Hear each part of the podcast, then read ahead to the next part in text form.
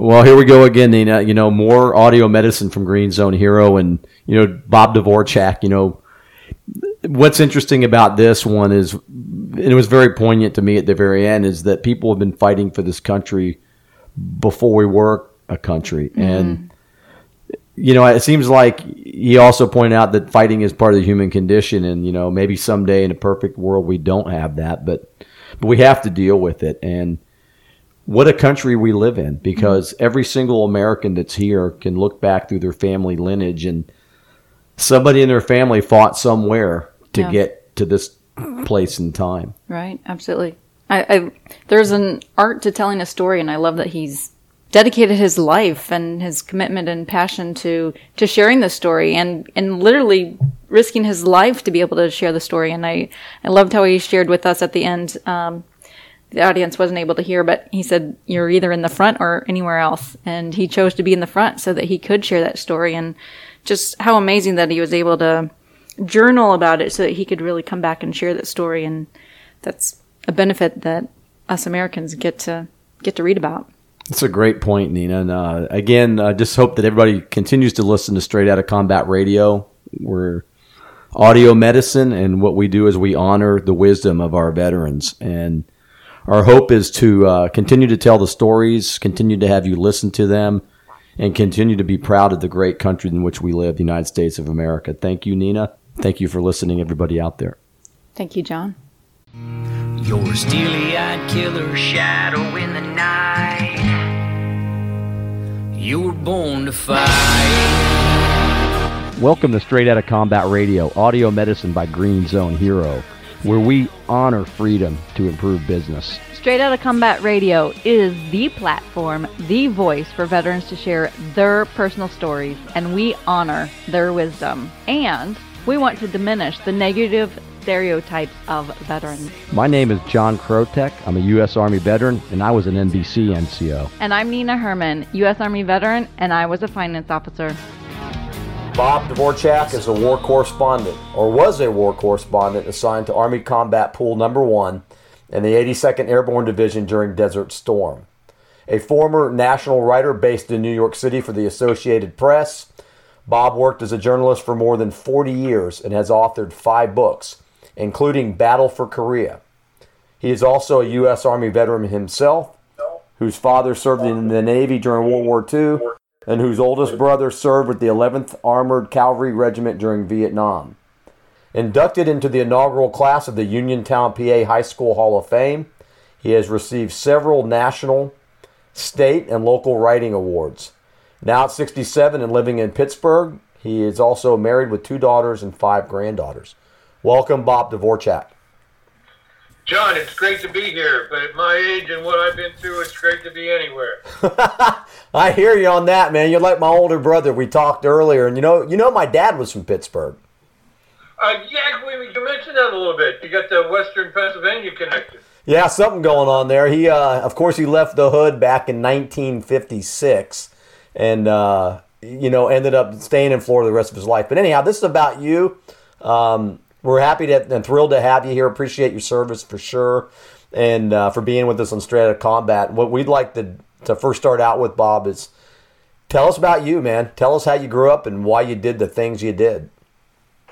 All right, and it's uh, you know your audience is in uh, in luck. You're about to meet a fossil. Uh, I, uh, I, I was one of uh, nine children raised outside of Uniontown, Pennsylvania was a 1967 graduate of uh, Uniontown High School. Uh, as I mentioned, my father was in um, uh, the Navy in World War II, and uh, his last port of call was Hiroshima after they dropped the bomb. Oh, gosh. And, uh, uh, Navy regulations said you weren't allowed to carry a camera, but that didn't stop him. He's got he's got a photographic journal of that service, and my older brother, two years older than me, was was a draftee, and uh, he served with the Air Cav Troop, uh, the 11th uh, Armored Cavalry Regiment in Vietnam, uh, 69 and 70.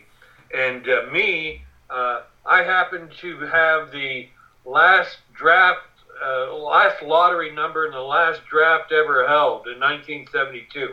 So I got into the Army as a draftee just as it was transitioning to the all volunteer force that we have today. Right. So, And uh, in uh, 1990, I was working uh, in New York City as a national writer with the Associated Press, and the boss walked by and said, "Hey, I want you to go uh, to Saudi Arabia to cover the war." And I said, "For for how long? Two two weeks, two months, two years?" And he said, "For as long as it takes." And and I was in. So that, that I was off to a, a war zone in, in Saudi Arabia and uh, ended up on a combat pool with the 82nd Airborne Division. So uh, naturally lucky, I guess. well, that was desert. I mean, obviously a turbulent time in Vietnam, and you know, and you come from a line of um, of military personnel or military uh, service people. Uh, I know a lot of them came out of the Pittsburgh area. My dad, one of them. But so, what was that like? What was? Tell us about. Tell us a little bit about high school, though. Tell us what was going on then. What was Pittsburgh like? Well, uh, and you know, I'm south of Pittsburgh, uh, about 50 miles south of Pittsburgh, but but the 60s were, you know, just such a, uh dynamic time in the history of the country. Uh, you know, we all started off, uh, you know, uh, uh, early 60s. The uh, nuns at St. Mary's Catholic School taught us how to hide under our desks during uh, the Cuban Missile Crisis, but uh, you know that was averted. Um, you know, we were all devotees of a young president, John Kennedy, that said, "Ask not what you can do for your country, uh, or ask not what your country can do for you. Ask what you can do for your country."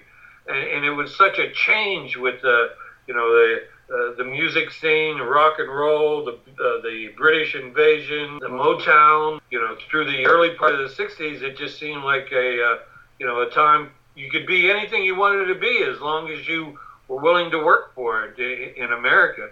That's the way the early part of the '60s started. Then again, you got into things like, uh, you know, the Detroit race riots in 1967, and uh, some of the other stuff going on. It was. Uh, you know, you had the assassination of John Kennedy and the assassination of Martin Luther King, the assassination of Robert Kennedy, and uh, you know, it was time for all of us to just uh, uh, look around and see what was happening.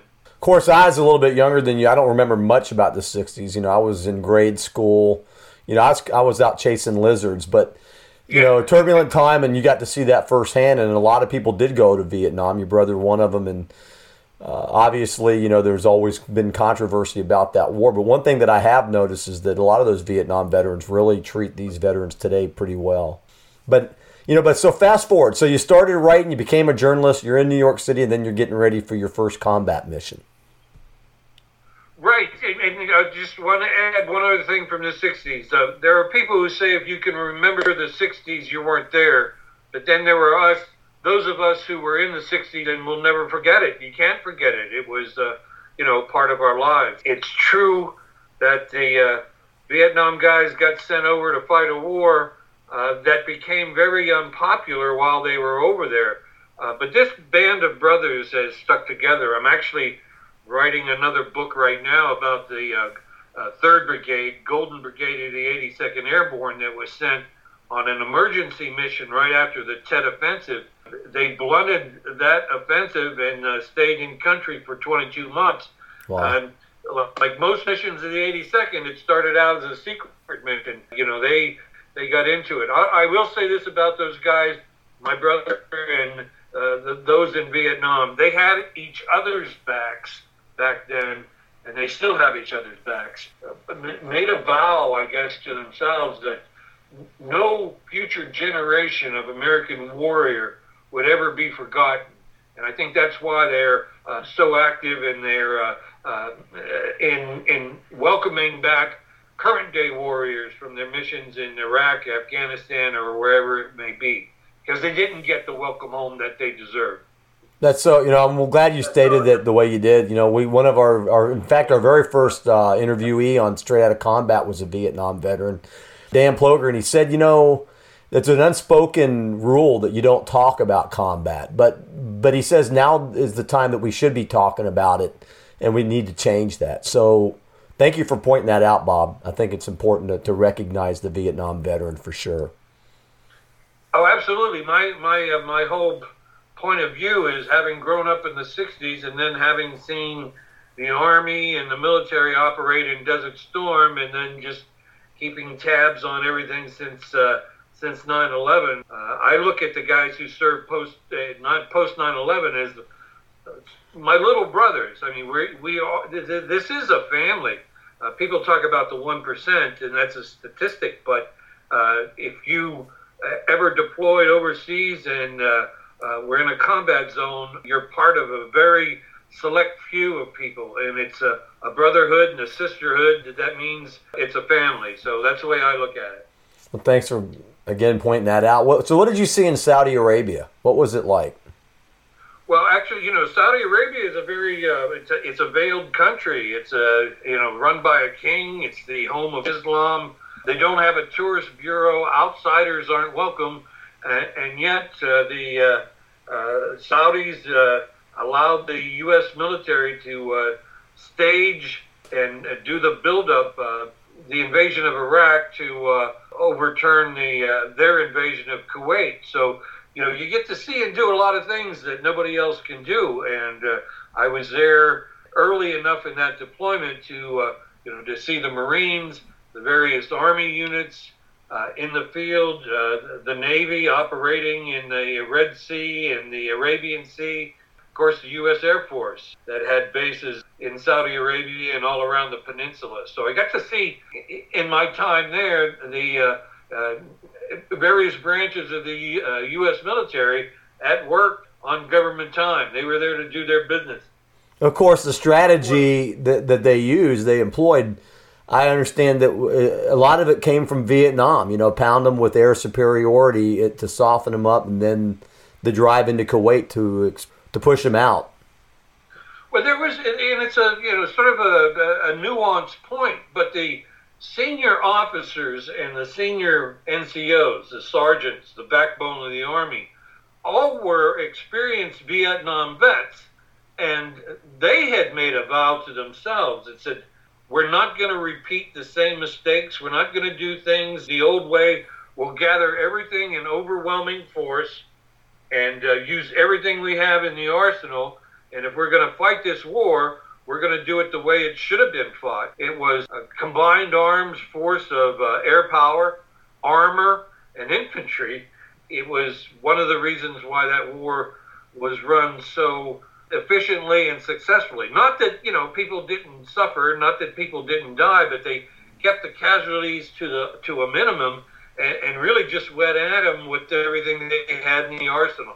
I think it was over 30 days of Air Force and then in short order, you know, they were able to go into Kuwait and push those enemy forces out. Did you did you witness the long lines of prisoners and the uh, the torching of the oil wells? Did you see all that? Apprehended a group of prisoners myself, actually, and it's a funny story. No, the, the the people in front of us and the and the airborne was on the uh, far western flank, 300 miles from Kuwait. That's how big this operation was. In the middle of this was the uh, the uh, armored force, the Seven Corps, with the four armored divisions. I mean, to see a U.S. Army uh, armored division in motion in uh, in battle, it's an incredible sight. When we moved into Iraq on the western flank to make sure the road was open and to uh, watch the backs of the armored forces, the the people in front of us did not want to fight. They had been bombed for 35 days. They were left out in the desert and just kind of abandoned. And when we showed up, the, the white flags went up uh, and they started to uh, surrender en masse. And uh, came across a group of like 10 Iraqis that were part of a, a, a tank company. And they had abandoned their tanks because uh, the A-10s were just taking them out at their leisure. These poor wretches were on the side of the road and uh, gave them some uh, MREs, U.S. Army rations, and some Starburst fruit chews. Um, put them on the road south and just kept going. So it, it, was quite a sight.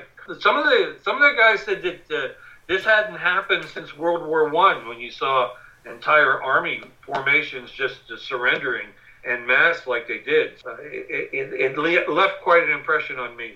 So more or less, they obviously the morale was gone, but they there was no fight in them at all. They were. They no, were. that that that was gone. You know, like I said, 35 days of bombing. That'll put the uh, uh, fear of God in you. And uh, you know, the airborne was conducting its own uh, Apache deep strikes uh, with their assault helicopters, pounded them with some artillery. So it was it was a long range war. There wasn't, uh, you know, I, I witnessed one firefight up close, maybe a couple of hundred yards away at night, and you could see the tracers going back and forth. But it wasn't anything like that close contact in Vietnam. They just drove them back with artillery, Apache helicopters, and of course the Air Forces. So, like a boxer with a long reach, uh, they just kept pounding them and never didn't take any hits in return. How about the, the torching of the Basra oil fields? Was that obviously the pictures we saw back home was a was a mess. Yes, and uh, you know I didn't witness that personally. Like I said, we were on the far western flank, a couple of 300 miles away. Uh, but it shows you what this regime, what this uh, uh Saddam Hussein was willing to do. He would use those oil wells and torch them to uh, create a smokescreen to try to keep U.S. Uh, troops from uh, reaching Kuwait. It wasn't successful, but it was like uh, people I talked to. It was like going through the depths of hell with fires raging and smoke overhead, and the, the sky was raining crude oil. It was it was pretty amazing. And of course, one thing, John, we were so concerned about being uh, hit with their chemical weapons and their nerve gas that uh, we were actually taking uh, um, nerve agent, anti-nerve agents. These pills would take a pill every eight hours. It was supposed to help us survive a uh, chemical attack, and we were all dressed in MOPP gear, which is uh, uh, a charcoal-lined outer garment. You know, we all look like I don't know astronauts on the moon or mummies dressed up in these outfits, but it was precautionary gesture to make sure that uh, if he did use any of that chemical stuff, that we were able to withstand it. Well, you know, thank God that he didn't. I know that was a big fear in, in the later conflicts too. But I, I know all about MOPP gear, mission-oriented protective posture, and there you go. We used to smoke and joke and say, "I wonder if this stuff really works." We, of course, we didn't want to find out, and I, I hear exactly what you're saying. That that's a huge fear, and of course, you know, we learned from World War One that that's a nasty affair, chemicals. Oh, listen, I, there were times when the alarms would go off at three in the morning, and you got to get out of that mummy sleeping bag and slap that mask on in, in nine seconds. You know, you just sit there and you wait and you anticipate, and all these things go through your mind. And somebody will later, maybe 30 minutes later, sound and all clear and say, "How do you know it's all clear? I mean, you know, what am I supposed to do? Just go back to sleep now, or what?" Yeah, of course. You probably got no sleep, like the canary in the coal mine. You know, it's like, holy cow, what are you guys doing to me? But so, how long were you in country? For well, the... it was uh, uh, October to March, five months uh, in country, and, and you know maybe that doesn't sound like much, but when you're in the desert, that every day seems like an eternity. So uh, I was there at the beginning, went through the middle, and I was there at the end. So it was, uh, you know, the full ride. Hmm. And then, you know, transition. Obviously, there's a lot going on today with, with you know further conflict in Iraq and Afghanistan and other places, and very prolonged, not nearly as short as Desert Storm. Uh, and we're starting to see some significant uh, challenges for these transitioning young men and women and, and even people connected to the service in a conflict area. What did you see or how did you feel on your transition coming back home? That's different. I once once you cross the line of departure and they say, okay, you're invading Iraq uh, today, uh, and you go through that combat zone, that situation, you're on a battlefield you know, you've got to deal with, you know, eh, eh, all the emotions that go with it. And eh, I know it's different for everybody, but there was a point where I dug my own hasty grave, you know, made peace with myself and made peace with my maker, accepted the fact that there was a good good chance I might die in this situation and once you do that then you're able to not worry about it and just do your job so I went through that. So when you come back, uh, it's like going through the same door, but all your molecules have been rearranged. I, I, I know I was different when I when I got on the bird to come back to the states. It was like, okay, I just got a second chance, a second chance in life, it's up to me to uh, to make the most of it. Now, I thought that you know one thing that I will say when and I flew home with the troops. Uh, we got to New York City, there was a parade at the airport and it was like completely different that, that America had gone through this guilt trip about Vietnam and they were going to make darn sure that they welcomed these people home. And the troops kept saying, I guess this is, uh, you know, th- this is our reward. And, and, and this is a way we can thank Vietnam vets for the things they didn't get. Um, now, of course, I thought, well, when I got home, everybody wants to know what, what happened and what went down because – it was operational security, and you couldn't couldn't say what was really happening. You always run into that guy at the top of the food chain that says, uh, "Ah, that was over a hundred hours. I was in a war. I was in a real war. nobody nobody really cares what it was like." So it was up to me to write it, which is why I got hooked up with Tactical 16 and finally wrote my journal and got my book published about what it was like. What What's the title of that book? It's called Drive On, and it's the uncensored war of Bedouin Bob and the All Americans. That's well, the 82nd Airborne. Let's talk about that. Let's. When did you start yeah. it? Did you start it right after you got back, or did you wait a while, or? I kept the journal while I was there, and I had it in my notebook, so I had the material. And when I got back, and the guy says, "I, you know, I was in a real war," I just kind of, just kind of put it away. I, you know, I I didn't talk about it. You know, it's not something that people understand what you're talking about. And I just had them sitting in my uh, in a file cabinet at home. It always bothered me that this was the biggest story of my life, the biggest experience I would ever go through. And I think that anybody who goes through any combat situation or any war would agree that it's uh, you know the biggest experience, the seminal moment of their life. So he was there, sitting there, and one day, well, when I got uh, when I retired from the uh, as a journalist, I said, you know what? I'm going to write that story. I'm going to write that book, even if it kills me. And uh, that's what I did. That was that was my way of completing my mission. How did was Bedouin Bob? Is that the nickname your peers gave you, or was that a name you pulled out of the the experience? No, that was given to me by a major in the 82nd Airborne. Tell us about that. Did they give you a plaque with that on it? How did that happen? Tell me. well, I do, I do have a plaque with it on, but that came much later. Uh, we were, uh, you know, I hooked up with the Airborne at their base camp. We moved up to a tactical assembly area right on the border of Iraq.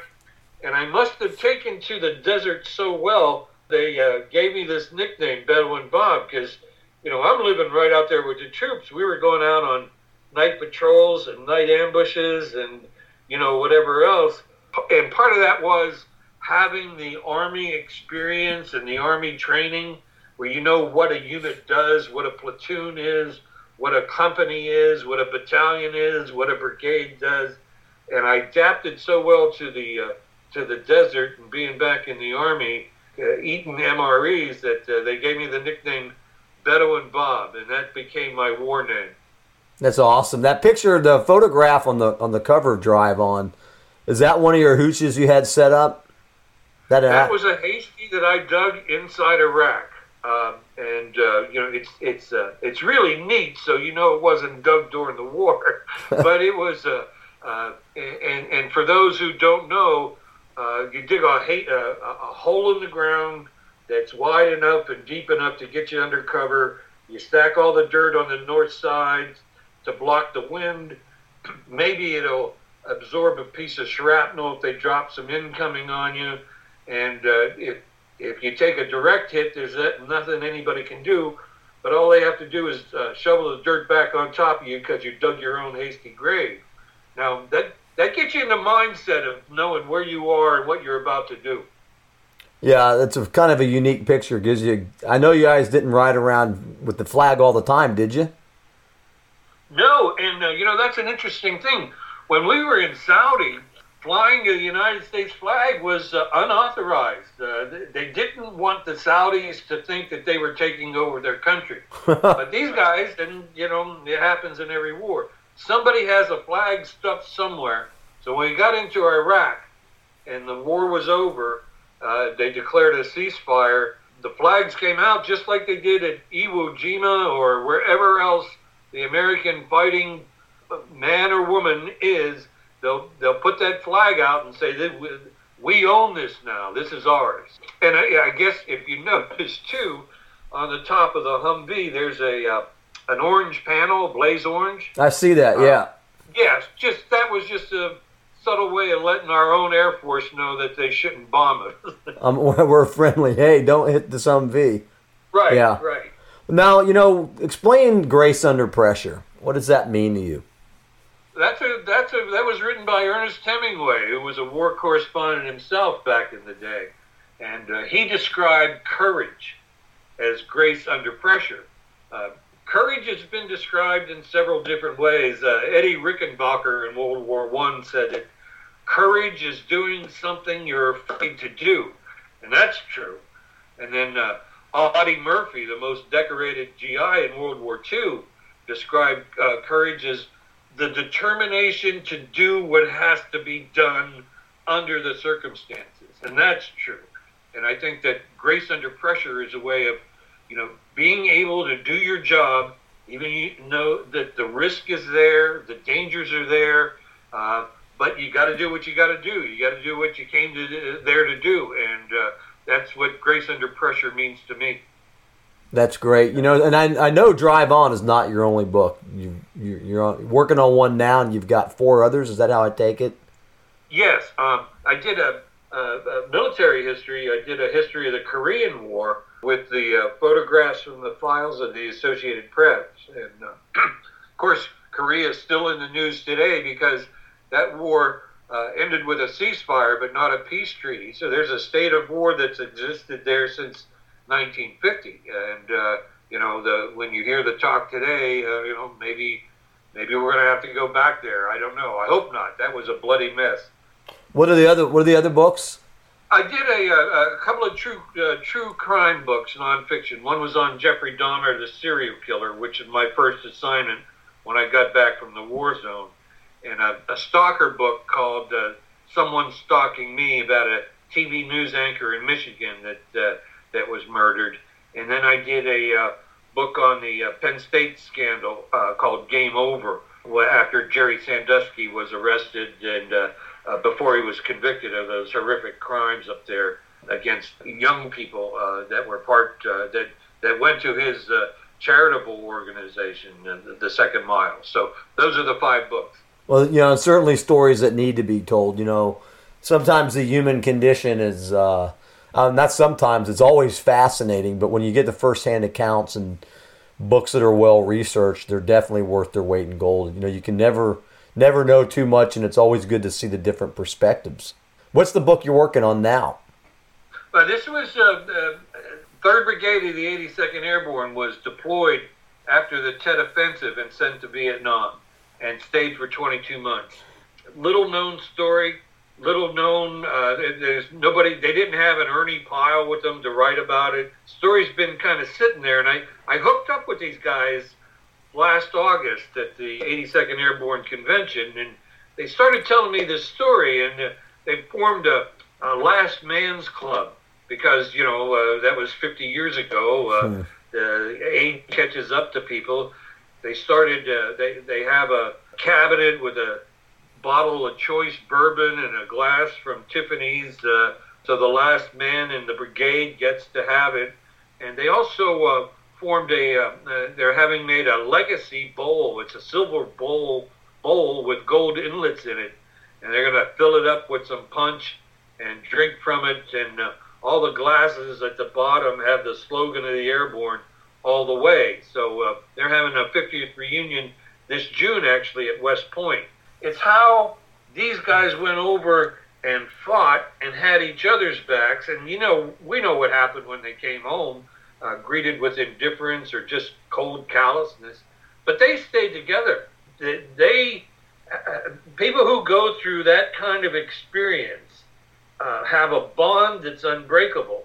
They stay together and they're uh, still going to uh, celebrate what their service. They know who they are and what they did. Now, there's a subtle little plot twist to this, John. If I can tell you, if I can expand on it. Go ahead. One of the this was in one of the companies, and you know you got a platoon sergeant.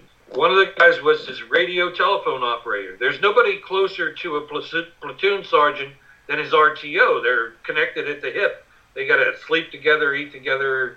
The sergeant ends up being a casualty April 4, 1969, and uh, his RTO was there and you know, saw him being taken away in the medevac helicopter. But he kept, for some reason, and he doesn't even know why he did this, he kept the sergeant's uh, shoulder holster with him all those years. Now, flash forward like 30 years, mm-hmm. and uh, the RTO, his name is Les Hayes from Kentucky, he had spent 30 years of his life trying to find the family of Felix Conde, his platoon sergeant, just to say, I was there when he died. And he finally, in 2004, he found his son living in Texas, sent him a letter. The two reconnect. Now, the son was three years old when his father was killed, never knew his father. Now, all of a sudden, this guy, out of the blue, can tell him who his father was in the army, how he died, and what he did. And actually, uh, Felix Conde was awarded posthumously the Medal of Honor. So he died in a you know very heroic action. The two reconnected, and the son adopted the RTO as his new father because he could fill him in on, on the details. And he named his daughter uh, Peyton Leslie Conde. He named uh, uh, her middle name is Leslie after Leslie Hayes, who was his uh, brother in Vietnam. That's an incredible story. story. Now they're going to dedicate a plaque at the Special Ops Museum in Fayetteville, North Carolina. It's a sidewalk plaque going into the Special Ops Museum. It's got Felix Conde's name on it. So you see how it comes full circle? Absolutely, then, uh, that's that's an incredible and, story, and Bob. Brother, the, the bonds of brotherhood and sisterhood that form are unbreakable, and if nothing, if nobody else in the world understands what it was like, these people do, and they keep that flame alive. So it uh, kind of gives me chills just talking about it. Absolutely. Have you? Is there a title for this book? Not yet, but it's got to be something golden because when the Third Brigade deployed, there was a, a three-star general in the 18th Airborne Corps told the brigade commander, uh, uh, Bud Bolling, he said, "Bud, everything your brigade touches turns to gold." An intelligence uh, uh sergeant named uh, Gordon Duke Dewey heard that and said, "Hey, from now on, we're the Golden Brigade." So it was the Golden Brigade, and it's got to be something like Golden Legacy or Golden Brotherhood. Golden Stars or something, you know, something yeah, like yeah. That's what it is. Fascinating story, and uh, looking forward to that one for sure. If you, Bob, if you had some wisdom, you know, after having been in a combat zone and you know, we hear about the stereotype of the combat veteran. So oftentimes it's negative. One reason why we're doing straight out of combat is to change that. But what would you want non military minded people to know about our combat veterans? Well, um, and it's uh, it's such an intense experience that nobody who hasn't been there can really understand it. But I would tell anybody within earshot and said, you have men and women who are willing to put on that uniform, take the step forward, knowing full well there's risk involved. They may lose their lives or be wounded and injured or uh, emotionally damaged by this experience, but they do it first for their country and the country that holds their family, and they do it for each other, for the guy to the left, to the right, they form this bond that um, you know is it's almost stronger than family in some instances. When they come home, I would tell you that it's a tough transition back from that that other world, that other universe that you enter into, and it does take some time to readapt. The, the part of you always stays over there, and part of over there comes back with you. So you're different. I would just tell anybody within the earshot that what these people do is just incredible. You see acts of valor and acts, uh, you know, that, that people just do what they have to do. And it's great to say thank you, but it's also nice to say, you know, if you ever wanted to talk about it or if you ever wanted to have a, a shoulder to lean on, you know, I'm, I'm here too. Thank you for what you did. And uh, I, I appreciate uh, what you did for, for my country and for my own personal freedoms because that's what it boils down to. That's great. Uh, what would what do you want the young men and women who are coming back? What would you want them to know? What you what can you tell them about transition? You're not alone. Yeah, it, it, what you went through was very personal, and I don't know the specifics of it, but I went through something similar, and I understand. You're not alone. You're not. You don't have to fight it anymore. It's over with. And if there was a particular loss, that uh, the way to always remember those who didn't come back, and those who don't come back are the real heroes. We all know that. That's uh, that's just a given. And if you want to honor their memory and honor your own service, stay true to your code because the oath you take is never revoked.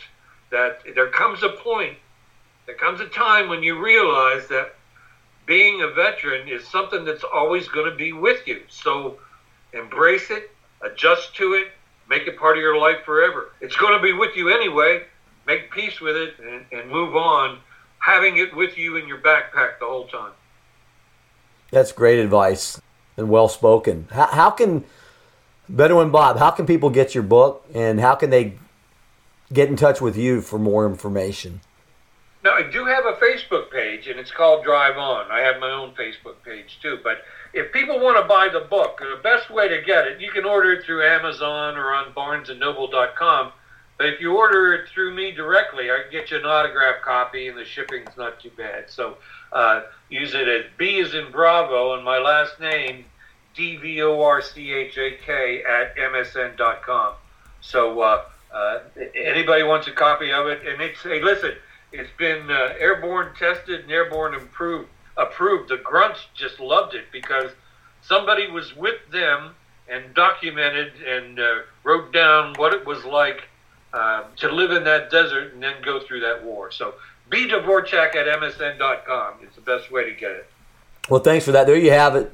Bedouin Bob Dvorchak, son of a veteran, brother of a veteran, giving us some words of wisdom. We're so thrilled to death to have him here today on Straight Out of Combat. And we're, we're working hard together as a team to change and transform that stereotype of the combat veteran to something that's a lot more positive and to empower them. Again, thrilled to have you here on Straight Out of Combat, Bob. I look forward to the next time. Looking forward to your Golden Stars book about the 82nd Airborne. I, I know you'll come up with a title. I ask everybody to please go to Tactical 16. Check out the fine list of authors in Bob's book there. I know he'll get the other one up there. And if you get an opportunity, go to Facebook and like Drive On. Did it myself. Not sure why I didn't. I had you on Facebook and the other name, but but it's all good. And anyhow, I just want to let people know out there that combat veterans are real people with real stories, and uh, they understand full well that freedom is not free. And I think that Bob Dvorchak today laid out some very good words of wisdom. And uh, we hope people will listen to our next episode and uh, look forward to our next meeting, Bob. If I could say one shout out to TAC 16. Um, absolutely. Go ahead. you know, the, my book laid there, and I tried with various publishers and everything else, but it took Iraq and Afghanistan war veterans who started their own publishing company because they know full well the power of writing to get this out, to get it down on paper, has a very healing quality to it that you kind of come to grips with all this stuff and you can let it go, even the bad stuff, you know, just to clean out that wound. Uh, and it does have uh, an incredible uh, healing power to it. So I want to thank Eric Shaw and the people at Tactical 16 for bringing me on as a teammate even though I wasn't, it wasn't their particular war, they know that these things have a commonality to them. When you come home, we all have that, that mark or that impression or something that stays with us. Good way to deal with it is to put it down on paper and uh, get rid of it. Very well put. Appreciate that a lot, Bob. And absolutely, check out Tactical 16. I know that they're adding more authors as we speak, all of them with important stories to tell. And we have so much to be proud of here in America. And we're so grateful that we have people like Bob that come back home and uh, can write these stories and others like him. So God bless America and appreciate you, Bob Dvorchak. Hey, great to great, great to my honor to have been here, uh, and uh, thank you for what you do on behalf of all of our veterans. And just to know, you're not alone. We got your back. We still got your six. Before they burn it down, better